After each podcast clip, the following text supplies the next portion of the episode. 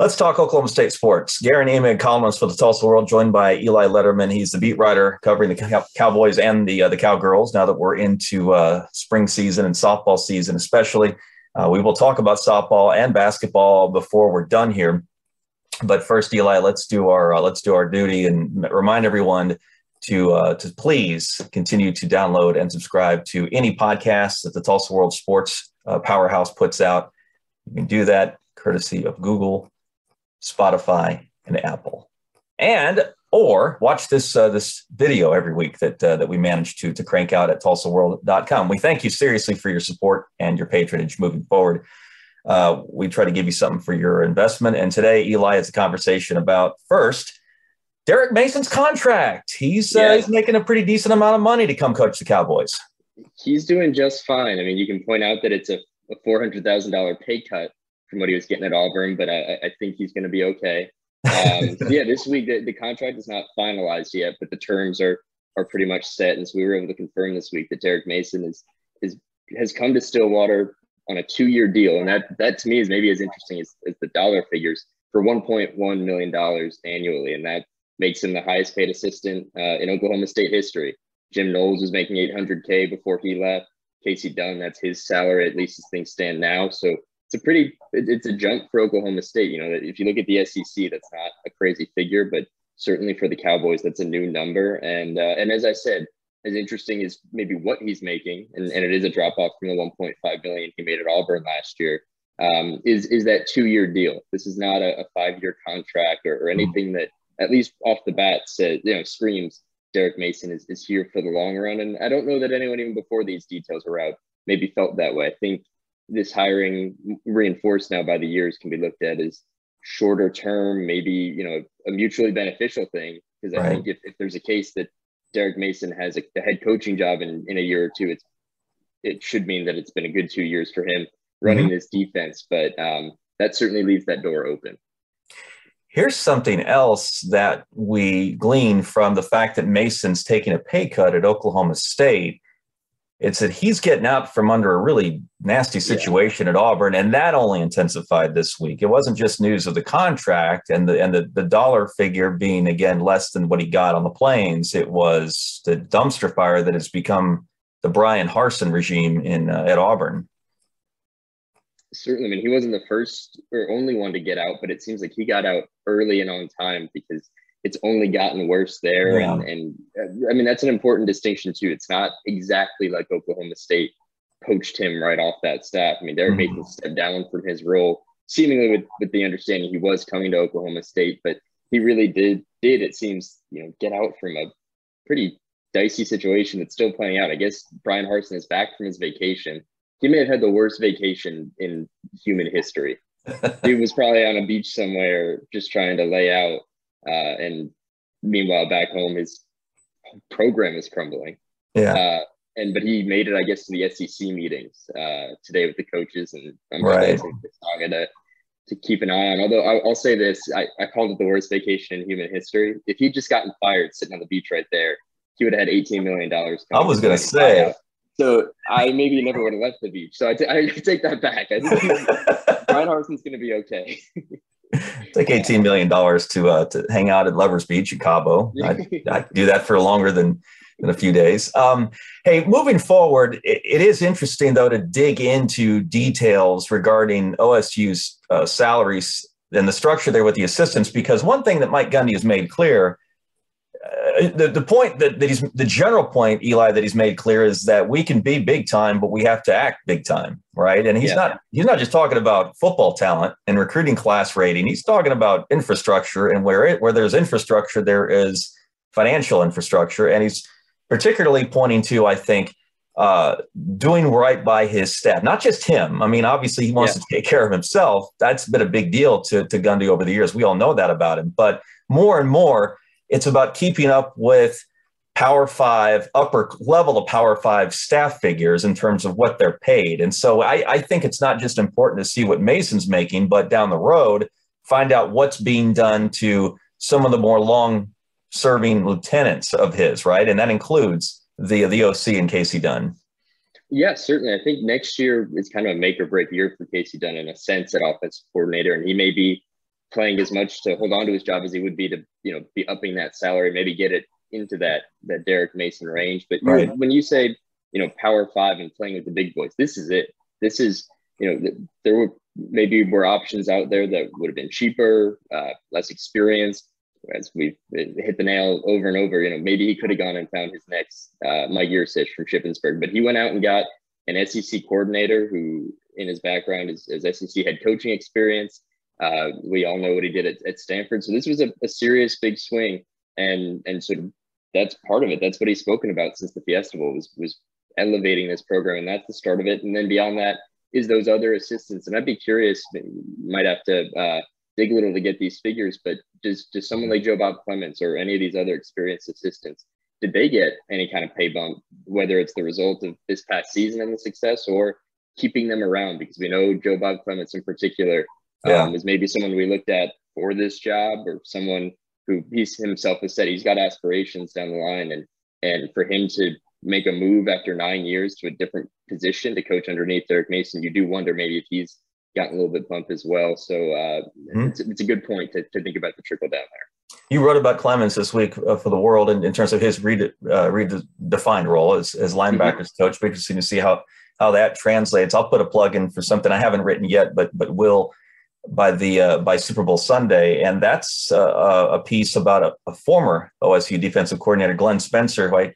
was able to speak with this week about Tre Flowers, and this is this is instructive, I think, not because um, of the fact that you know you want to promote someone that we once wrote about and who's playing in the Super Bowl, and there are quite a few of those guys in the game on Sunday between the Bengals and the Rams. Several former Oklahoma Sooners, especially when you consider that the, the, two running backs for Cincinnati are Joe Mixon and Samaje Perine. But Flowers has been a, a part of, of since he's run to the Super Bowl uh, in, in the secondary. And it was really cool reconnecting with Spencer, not just because I enjoy speaking with him. He's, he's a really decent man. Anyone who's known him or known anything about him will, will realize that. But the bond between coaches and players, uh, it's easy to turn that into some kind of a cliche, Eli, because that's supposed to be there.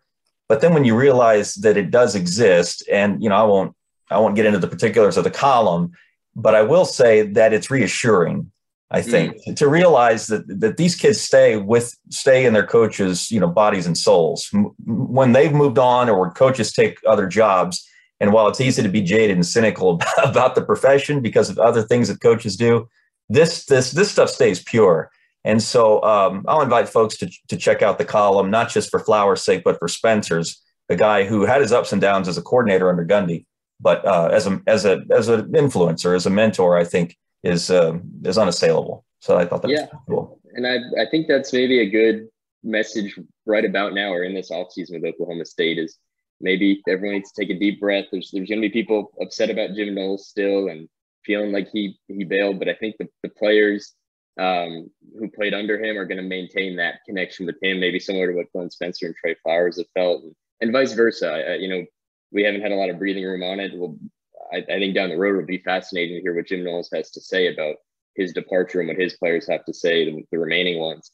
Um, but you know, for all that can be made about a guy, put, pick whatever word you want, bailing for the money, yada yada. That, that those connections probably do remain, and and that's mm-hmm. kind of as you said, pure at the center of this business that I think a lot of times feels anything but.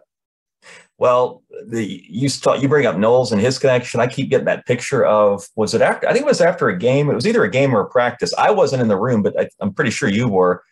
Where Knowles was talking about something that was happening or had happened. I think it was after a game that that I wasn't at, and two of his players came up and joined him on the podium, right? And and he sort of put his arms around them and yeah. And uh, was who was that? Uh, it was Harvell Peel and, and Jason Taylor. That's right. Um, and they just that photo it's one of my favorites that i have um, for this past season it's just the two of them they didn't say anything they were i guess i mean over the course of the season jason taylor and Kolby Harvell Peel roommates good buddies had kind of like served as their own bodyguards if, if jason taylor was speaking Kolby yeah. Harvell Peel would go up there and wouldn't say a word he'd refuse to say a word but he was there as his bodyguard and vice versa and that night they were up there with, with jim knowles and uh, he had his arms around them and I, I think those should be the kind of enduring pictures if you really want to get toward the truth you know, there's, I'm sure there's disappointment with the players. I'm sure heartache for Jim Knowles leaving, but yeah. uh, it, I think maybe if anyone feels the animosity most, it's, it's fans more so than these for players. Sure. Uh, they, yeah. they hold on to these. Yeah, the fans take this stuff ridiculously personally. I I don't blame them necessarily because they, they you're you, in a lot of cases not you're not just investing your your uh your your fandom you're investing your your money if you're actually buying mm-hmm. tickets and going to the games. I get it. Um, but yeah, yeah, I think the ones inside the uh, the building are the one uh, they're they're maybe most uh, most familiar with with you know what's what and uh, and relationships and if if you've got former players or current ones even on Twitter making a fuss about a coach leaving, I think that's when you start to pay attention to uh, to issues. But otherwise, yeah, I think I think there's a lot more of the the kind of scene that we're talking about that's left behind, even if the the divorce is, uh, for lack of a better term, you know, divorce is difficult. So. Mm-hmm.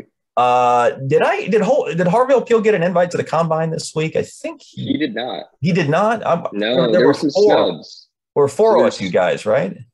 three OSU guys and one former. So Jelani Woods, former tight end, okay. got the invite from Virginia, but it's, it's Malcolm Rodriguez. Uh, shoot, you know what Kolby Harvell Peel did?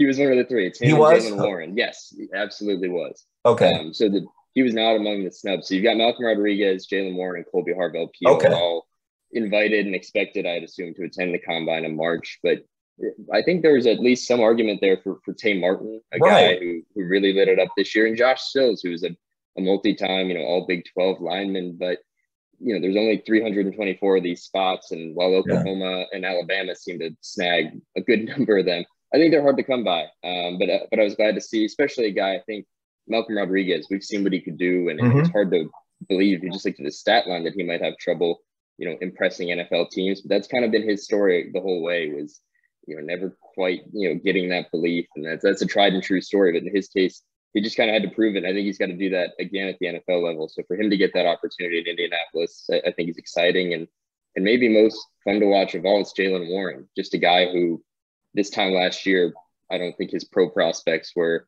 were anywhere.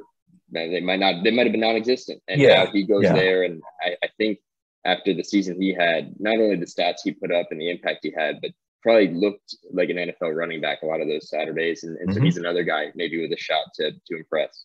Yeah, my thing is if, and this isn't a shot at Chris Carson, don't misinterpret this, but if Chris Carson could carve out an NFL career, a guy who yeah. stopped by and played a little running back for OSU uh, recently, few, I guess what five five years ago now it's been 5 mm-hmm. Yeah, I think that's about right on the timeline. If Carson can can be given the ball in the NFL, I think Warren deserves at least a chance uh, in, in, a camp somewhere. So we'll we'll follow that. Um, all right, hoops, Bedlam, yes, good, positive, but then TCU comes along. A, a game I thought Eli that the Cowboys could could ride down to Fort Worth and win based on the momentum from Bedlam. That did not happen. They didn't play poorly, but uh, didn't play well enough and fell too far behind and lost to a TCU team that still has NCAA tournament aspirations. The, the Horned Frogs are, very, are good, but they're not great. And they don't think I don't think they had Mike Miles that Mike night. Miles was sitting there on the bench, and yes, yeah. Was, I said it on the radio. I think before the game uh, was, you know, is it going to be another case of one step forward, one step back with this group? Mm-hmm. Saturday, you know, Bedlam gave every reason to, to think that after the week they'd had, where Mike Boynton, Boynton kicked it off, kind of just turned into his group, that they'd found something and that they were maybe trending on the up. But as we've seen kind of all year, and they've only won consecutive games once since late November. And and it was the case again. They go down to TCU, riding momentum, no Mike Miles there. Every reason to believe that they could beat a team they've already beat Stillwater this year. Yeah. Um, and it just, you know, I, I think it was another kind of one of those microcosm games. It's like Mike, Mike Boynton likes to call them, where there's periods where you're like, wow, this team, you know, this is what they can look like when, when they're clicking, and others where they're not. And, and at TCU, they got they got bullied inside a bit more than I think they have um, in a lot of games with all the size that this group has, but bullied inside and on the boards. And in the end, you know, they made a great run. They, they closed down the gap. I think they trailed by as many as 13 and they closed it down at the end, but they just ran out of time. And I think, you know, you can chalk that up with, with a lot of the other losses this year that just kind of probably feel like what ifs for them that if they had, you know, hadn't fallen so far behind in the first or second half, that comeback isn't so necessary and they're, they're winning games, but it, it's been a bit of the same old story. Mystifying is the word I would use to describe yeah. OSU's basketball season, and that includes the uh, you know the obvious the sort of the flashpoint, the decision by the NCAA to keep them out of the postseason right before everything started. Um, it's uh, yeah, it, it's it's it's sort of mind-boggling. Uh, I know they go to Lawrence on Monday. Who, who they got this weekend before the Jayhawks? West, West Virginia, West Virginia, and Stillwater, and that you know that's West Virginia has not been playing all that well, but I don't know. As we've talked about, there's no easy games in the Big 12, and I don't mm-hmm. think Oklahoma State certainly the, the way they've played should feel like there's any easy games. Um, but it would be, a, I think, for them a big confidence boost before heading off to Lawrence would would be that. And one other interesting note: I wasn't in Fort Worth uh, the other night, but Isaac Likely is a senior, and he's it's been referred to this is his final season over and over. When I was in Kansas City with him uh, at Big 12 Media Day in October, I asked him, I said, "It's your fourth year, but you know, as you well know now, and most folks out there, COVID eligibility, eligibility, all that, guys have at least one more year. It seems. It seems like some guys have three, four more years of yeah. eligibility. He, but he said, no, this is it for me. And, and granted, that was before the NCAA decision. But the other night, he hinted um, that he could come back next year, and that's that's an interesting wrinkle for this team. Both um, a guy who probably still hasn't regained his form from two years ago, um, but also someone that after Bedlam, Mike Boynton said, you know, we don't win games without Isaac Likely. That whatever the stat line looks like, whatever his his game maybe looks like, he's pretty dang crucial. And so that that's just an inter- interesting thing to maybe follow down the stretch is if he's going to make a return next year and what that could mean for this group. Normally, uh, you refer to opening day as you approach uh, late winter, early spring, uh, you're talking about baseball, but in the case of Oklahoma State this week, it's uh, the softball program. Kenny Gajewski's team gets started on the road. I think everyone in the Midwest is either in Arizona, California, or Florida for the first month, it seems like, of the year. But that means you're usually loading up against good competition. Uh, OSU has enormous expectations attached to, to this team, Eli. Uh, we'll, we'll, get it, I guess, an early indicator as to as to the, the you know the ceiling if they're if they're going to go to places like Arizona State and yeah. and play play teams from uh, the travel teams from the SEC who had that direction or or obviously Pac-12 competition. Yeah, they're opening up with Arizona State. They have a ranked Duke team on the schedule coming up. Uh, so there's going to be barometer, and you mentioned those expectations. I, I think might be fair to call them Oklahoma expectations. These the expectations they have for themselves this year are, or maybe what the standard has been a little bit south in Norman. Uh, Kenny Gajewski called it the most talented team they've assembled in his seven years, and they've got depth and they have talent and they've experience. And talk to him, talk to a lot of these players, Chyenne Factor, uh, a familiar face. The expectation is for this group to not just get to Oklahoma City for the College World Series, but to be there in that final game. And um, you know, Chyenne Factor was asked, you know, could we have a Bedlam final? You know, that would be pretty fantastic. It would be quite a storybook ending. And she said, sure, maybe, but I don't care who we're going to play. Right. We're going to be there in that final game. And um, I think there's plenty of reason to, to be excited about this group and, and get started tonight. So we'll catch, catch uh, the Cowgirls in action this week. We'll see how they uh, they get started.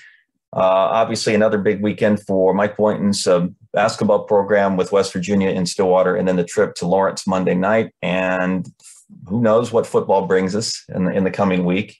There's always something cooking everywhere, not just Stillwater there is no such thing as an off season anymore. Certainly not for coaches uh, who got to keep track of uh, of the portal almost every waking second of the day. Good to see Eli. Uh, thanks for joining me, and thank you, folks, for tuning in and joining us. We'll be back next week with uh, another vidcast, if you will, courtesy of your friendly neighborhood Tulsa World.